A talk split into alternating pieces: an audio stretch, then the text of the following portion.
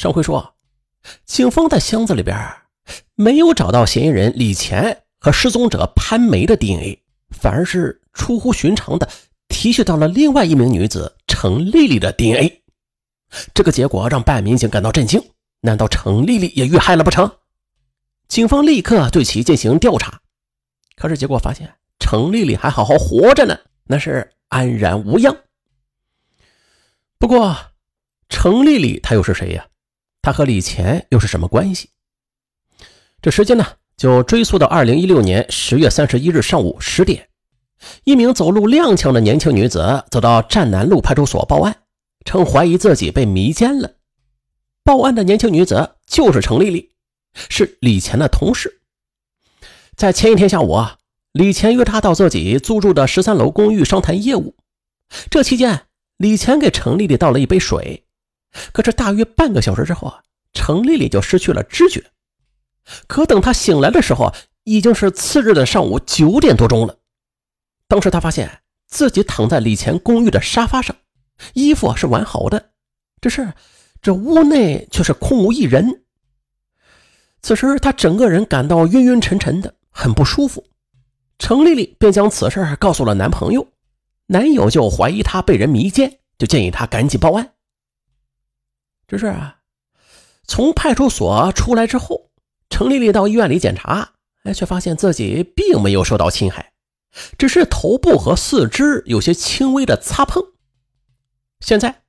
由于案发已经过去了十几个小时，警方无法从程丽丽的血液中检测到药物成分，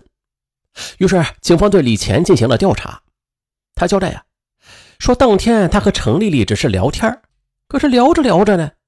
程丽丽就不知怎的就扑倒在了沙发前的桌子上睡着了。而为了避免孤男寡女共处一室的嫌疑，李乾就离开了房子。监控显示啊，李乾的确是离开过十三楼，但是中途又是进进出出好几回，他这是干嘛呀？警方又对李乾房内的物品进行搜查，也没有发现什么违禁品，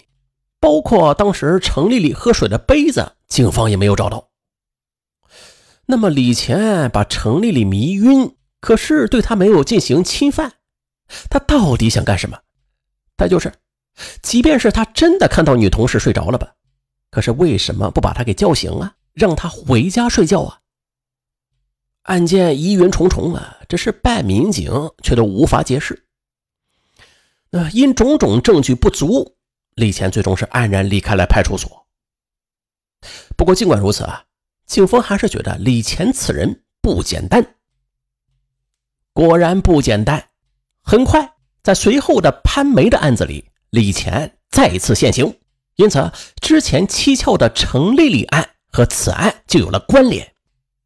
可是面对警方的步步追问，李乾对于程丽丽的 D N A 为什么会出现在他的拉杆箱里，那是闭口不谈。再到后来他又想出了一个谎言，他说自己和潘梅确实认识，俩人在案发的当天确实见了面，但当时吧，不知道为什么潘梅一进入到李乾的房内就晕倒了，并且好像没有什么生命体征了。李乾就很害怕，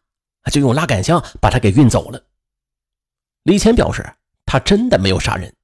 那如果说要犯罪的话，他只是进行了抛尸，他愿意配合警方去寻找潘梅的尸体。十一月十三日，警方便在北山上进行围山搜索，可是根据李乾提供的方位，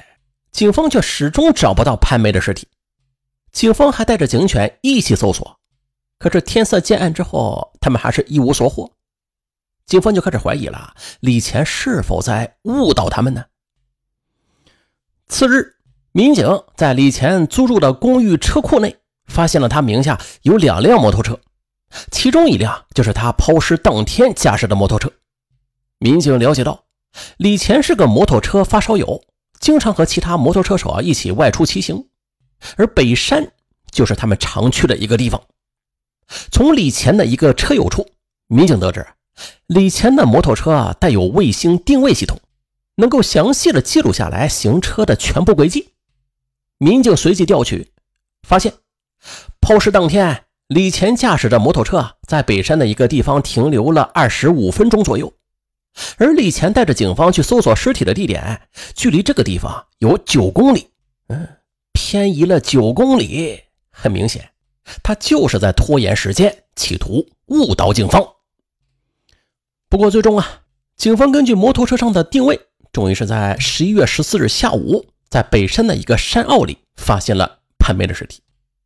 对尸体进行了检测之后，警方判定